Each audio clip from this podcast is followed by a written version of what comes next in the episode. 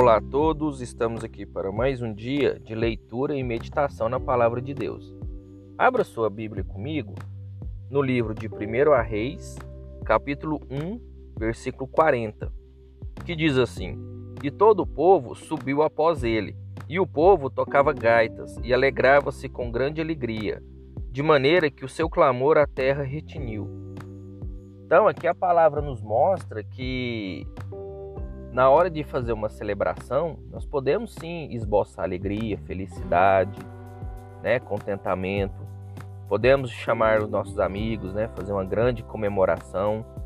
E isso não só por questões de alguma coisa que a gente conquiste ou que a gente almeje, né?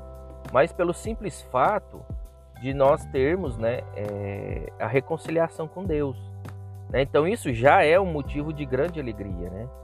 pois nós podemos né, é, ser chamados filhos de Deus. Né? Então isso é um motivo de muita alegria, de nós deveríamos né, ficar bastante alegres com isso.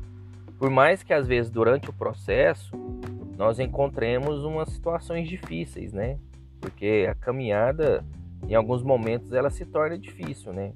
E às vezes para a gente falar de alegria em meio a, um, a uma caminhada com pedras, com às vezes tropeços, com alguns obstáculos, é algo meio improvável, né?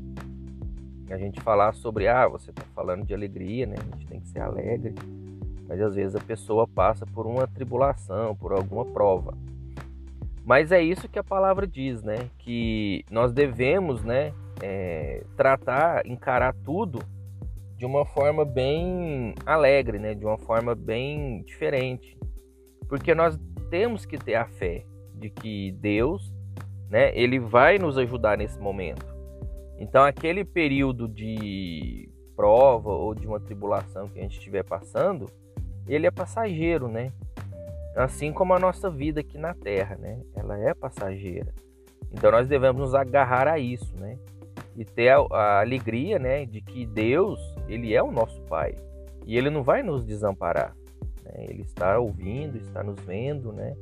Então ele vai nos, nos acolher, vai nos ajudar, né? Então quando a gente tem alguma vitória ou quando a gente conquista alguma coisa, né, a gente pode demonstrar completamente alegria. E até às vezes quando não temos isso, né, a gente ser alegre, né?